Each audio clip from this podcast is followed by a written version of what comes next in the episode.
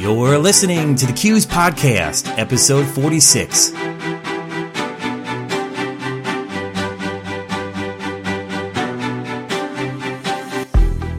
Hello, welcome to yet another episode of the CUES Podcast. You've reached the place where we talk to credit union industry leaders and cross industry experts for a wide range of perspectives on trends and topics relevant to you. I'm your host, James Lenz, CUES Professional Development Manager. It is an absolute pleasure to deliver this show to you. At the time of this recording, we have just completed our largest event of the year. The CUES Directors Conference was a big hit. We want to thank all of our sponsors and educators who made this year's event so successful. We especially want to thank the attendees and credit unions who supported us. From a personal perspective, it was fun to plan the event content. Directors Conference is a very special event for me too. It really feels like magic to me seeing all the great connections that are made through all the fun learning experiences and great networking opportunities. I love personally meeting and having conversations with our members, and I can't wait until Directors Conference 2018. Planning has already started. We have moved Directors Conference up one week in the calendar and have changed the location. It will take place December 2nd through the 5th, 2018, on the big island of Hawaii. You can find out more and register by visiting cues.org/dc. A new year can also bring changes and new challenges. From a federal perspective in the United States, we have seen dramatic changes take place with the new Tax Reform Act. We are finding that the new tax reform law, effective January 1st of 2018, is extremely hot for credit unions right now, especially related to executive benefits, as some may be incurring unplanned expenses in the millions of dollars due to the new law. Today's show is about the new tax reform law and its impact on executive benefit expenses. Our guest for today is John Pesh. John Pesh is the Director of Executive Benefits for CUNA Mutual Group, a company that specializes in the design, implementation, financing, and ongoing administrative support of supplemental executive benefit programs specifically tailored to credit unions. John is located in the Madison, Wisconsin home office of CUNA Mutual Group. John brings to CUNA Mutual Group his experience in the financial services industry since 1999. John has also obtained his CCE designation from CUES. Now let's work to bring about understanding and clarity with the new changes. Key takeaways from today's show includes how the provisions of the excise tax in the new Tax Reform Act can have a great impact on credit union organizations, considerations for reviewing and implementing compensation programs, and an industry perspective on what credit unions are doing to curtail this tax. We hope this interview will bring great discussion with your team. Let's get started. Hi, John. Welcome to the show. Hi, James. Thanks for having me. Now, John, you are the Director of Executive Benefits for CUNA Mutual Group. You bring a tremendous amount of experience in the financial services industry, specifically related to executive benefit programs tailored to credit unions. And I am so glad we're able to connect today because I want to chat with you about this new tax reform and implications in relation to executive benefit expenses. Yeah, so the tax reform was passed a couple of weeks ago. It was uh, pretty substantive, include a lot of uh, provisions which have great impacts on businesses and individuals. Uh, certainly one of the downstream impacts of it is that individual tax rates are going down, which a lot of uh, people, including the executives, are excited about. But one other provision in there is an excise tax that credit unions are going to have to pay for any compensation over a million dollars that's provided to their one of their five highest paid executives. What this means is that any credit union that offers an executive benefit program, not just salary and bonus, but a lot of credit unions offer a deferred compensation program called the 457F, that these programs, even though they are providing uh, substantial benefits or substantial benefits to executives as a way to reward them, often used for recruiting purposes and to help them retire, the way they're structured, they get taxed on it in a single year and it's going to cause a lot of credit unions to incur an additional expense that they never realized or anticipated when they put these plans in place. For example, one credit union that we had to work with before the year even ended in order to try to get their plan changed, a larger credit union and the executive doesn't make more than a million dollars a year in compensation, but because of the payment of the 457F plan, while that executive was looking at and saying, Hey, I'm excited because in 2018, when I get this payout, my taxes are going to be less. I'm going to get more net after tax from this plan. Well, suddenly he had to think about the impact was going to be to the credit union. And so I was on the phone with the executive and a couple of the board members wherein the executive had, suddenly had to decide whether or not he wanted to try to push for the payment to be accelerated into 2017 to save the credit union money, or whether he wanted to try to realize additional tax savings for himself. It put him at an awkward position. And ultimately what it ended up doing was providing for an acceleration so that he had to pay a higher tax rate on the money, but it saved the credit union hundreds of thousands of dollars. So you have already been receiving lots of inquiries related to the implication of the tax law. When have you started receiving those inquiries? Obviously, we're at the start of the new year here. Did you receive some even before? You know, and you know, we knew this was potentially going to happen here. When did you kind of start receiving some calls? Because there's, you know, great concern out there. Yeah, we started receiving calls even before it passed. There was a lot of concern over what would happen with deferred compensation programs in general when the bill was even first introduced certainly from our end, we wanted to make sure that we knew what was going to be in stone before providing any definitive guidance to our credit union clients. But uh, it was with, probably within a day after it passed that we started receiving phone calls. Certainly, it didn't take long for a lot of the trade associations, not just credit unions, but associations, cooperatives, healthcare organizations, a lot of not-for-profit organizations to get the word out about this particular provision and as a result, we started receiving phone calls from clients and from executives almost immediately. So you're talking about board members as well, along with the executives too?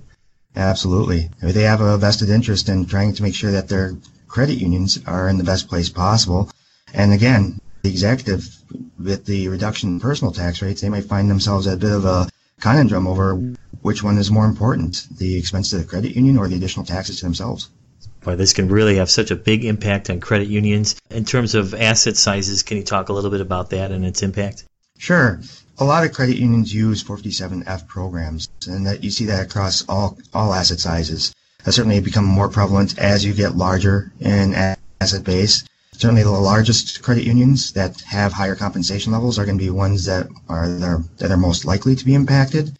But at the same time, recognizing that there are a lot of smaller sized credit unions that still offer relatively modest SERP plans or these deferred compensation plans to their executives, they may still be impacted when you start thinking about the rolling up of all the taxes of those plans being provided into a single year. What are some other things uh, that people need to consider when reviewing and implementing executive compensation packages? Yeah, that's a good question.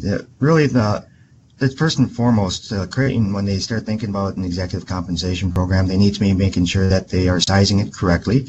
And that's one of the things that when we look at what this tax bill, the implications of it with that 21% excise tax, they may start reconsidering whether or not they are actually sizing it correctly or if they're being perhaps a little bit too generous. And once they determine that it's sized correctly, then it, then it gets to a question of, well, what types of plans do, should we be looking at? I think what you'll see is uh, Ratings are going to start being a lot more thoughtful about looking at plan alternatives and working with providers that actually have the ability to provide for a number of alternative plan options. John, what are some plan alternatives for credit unions? What are some steps going forward? What do you suggest? Yeah, there's a few different plan alternatives that credit unions can look at. Uh, 457B plans and 4, uh, 457F plans often go hand in hand, uh, where the 457B acts as more of a complement to or supplement to 401k. Uh, 457F plan really is that uh, vehicle that's used for recruitment, retention, reward purposes. But there's also another type of plan called split dollar, which is uh, certainly in more recent years become much more prominent. That is largely not impacted by the rule because it is not considered a form of compensation. Uh, the way a split dollar plan is designed, it's a loan to an executive. Uh, executive purchases life insurance and uses that life insurance uh, cash value from the life insurance in order to make withdrawals from the policies to supplement their retirement income in future years. That type of plan is largely unimpacted because it, it is withdrawals from a life insurance policy as opposed to actual compensation. So I think what you'll see is a lot of Cretans being much more thoughtful in determining whether or not they want to use 457F plans versus collateral assignment split dollar plans. Think you'll see a lot more combination of the two. And certainly as uh, Cretans that decide they don't want to use collateral assignment split dollar plans, they're going to be much more thoughtful in how they structure their 457F plans to ensure that they are spreading out the payments in such a manner that the annual compensation limits of that, or that annual compensation amount of $1 million threshold. I think what you'll see is that collateral assignment split dollar plans will be much more prevalent, but at the same time, those credit unions that decide they don't want to use split dollar plans, that they will be much more thoughtful in how they structure their 457F plans by spreading out the payments to ensure that the amounts that they are paying an executive in any given year do not exceed that million dollar threshold. So there are solutions that can aid in this situation, but lots of careful consideration for moving forward for this fiscal year. Absolutely, and that and that's just for new plans. The probably the bigger component that we have to deal with is the existing plans. Credit unions that have a plan in place today, if they're not sure whether or not it's going to cause them to exceed that million dollar threshold, they ought to be getting with their advisors, connecting with their attorneys, and making necessary modifications after they review the plans in order to bring those plans down and in line so that they can avoid that excise tax. All right. Of course, we're again new into the year, but what are you seeing from the industry? What are credit unions doing to kind of curtail this tax? Well, in addition to some of the thoughtful planning that credit unions are going to have to do around structuring compensation plans, uh, the industry, not only the credit union industry, but the entire not-for-profit realm, including hospitals, credit unions, trade associations, just not-for-profits in general, and foundations, they're all getting together and lobbying Congress to try to make changes to this, to try to either remove or somehow phase it in over a longer period of time. By and large, I think the industry feels as though they weren't given enough time to prepare for something like this. It was truly an unexpected expense that now a lot of organizations are going to have to deal with because the effective date of that excise tax is for compensation that's paid in calendar year 2018. I think you'll see a lot of effort by uh, not only the credit industry, but by a lot of organizations that are impacted to try to uh, have this either removed, reduced, or otherwise phased in. Yeah, I can understand that. Certainly not a lot of time to act and plan this is good that we have the chance to connect because so many people are concerned and they should be. Wonderful, John. Thank you for the opportunity. And just before we depart here for our listeners, CUNA Mutual Group is a full service exec benefits program provider. They do not provide legal advice. As with any benefits program provider that you work with for your executive benefit needs, you should obtain the necessary legal and accounting counsel for the development and execution of your program. All right, John, again, thank you very much for your time. I appreciate that. Have yourself a wonderful day. Thank you, James. Appreciate it.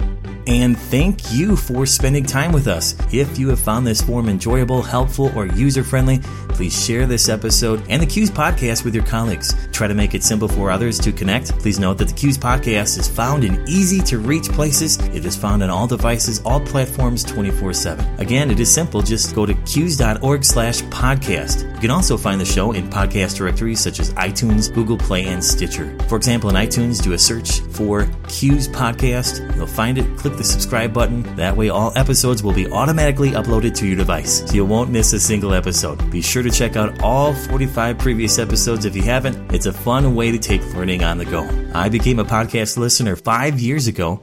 I love learning, and to discover that I could take learning on the go blew my mind away. It adds extra excitement to my life. Listening to podcasts keeps your mind fresh and active. It adds perspective to things that interest you. It is also a great way to expand your learning when you drive, work out, and are on the go. I've listened to many thousands of episodes of the course of the last five years. Please do me a favor and tell at least five people about the CUES podcast. Believe it or not, in just one year of the existence of the show, we have listeners from 19 countries, and I can't wait for you to see what's to come. For more talent development content from CUES, visit cues.org. If you're a CUES member, you have access to invaluable membership benefits to further enhance your development. Visit cues.org slash membership to learn more. CUES is an international credit union association. Our mission is to educate and develop credit union CEOs, directors, and future leaders. To learn how CUES can help you realize your potential, visit cues.org today.